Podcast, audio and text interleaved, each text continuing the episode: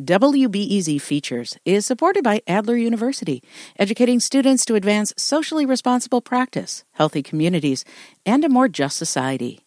With degrees in psychology, counseling, public policy, and leadership. Adler.edu. Some young black Chicago activists watched yesterday's images of Trump supporters mob the U.S. Capitol they couldn't help but notice one thing how differently police treated white protesters from the black protesters that have been out in the streets since the summer. WBEZ's Linda Lutton talked to three of them and has this story. I talked to Naira B, Anayet, and Jeremy Mohawk Johnson all together. The three know each other through poetry and protest. They've taken to the streets to memorialize black people killed by police, to oppose police in schools, to oppose ICE. All of them watched what was going on yesterday and all came to the same basic conclusion. Like the first thing I thought it was like if that was us, they would have like killed us like on sight.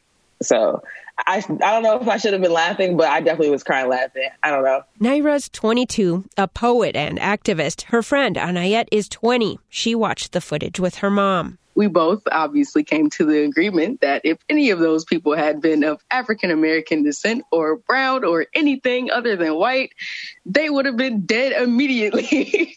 I thought, oh, they would have killed me. They would have they would have shot my black if that was me. Johnson is on house arrest right now, has been since an August protest downtown. He says Chicago police jumped him and beat him with batons. Police say he repeatedly swung his skateboard at an officer. He faces 60 years in prison. He's 26.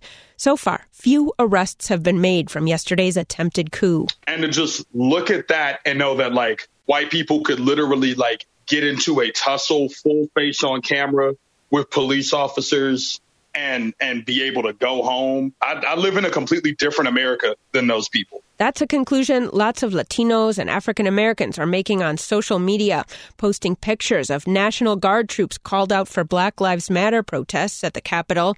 No National Guard troops were called for much of yesterday. If anybody tries to deny white privilege at this point, this is cold, hard evidence.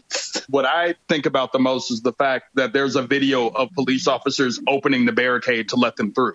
I did see that. Mm, I did see that. Right? Like I, they were in their father's house. Like, you feel me? Like they were with mm-hmm. their people. Like I, I think about all the times like we've all been like at protests and we've been pepper sprayed and we've been shot with rubber bullets and these dudes got to promenade into an insurrection. It's crazy that these white people can just la la la i'm gonna scale this wall and and i'm gonna put my feet up on this desk and i'm gonna pretend i'm the president. I'm gonna play house in the white house. Like what?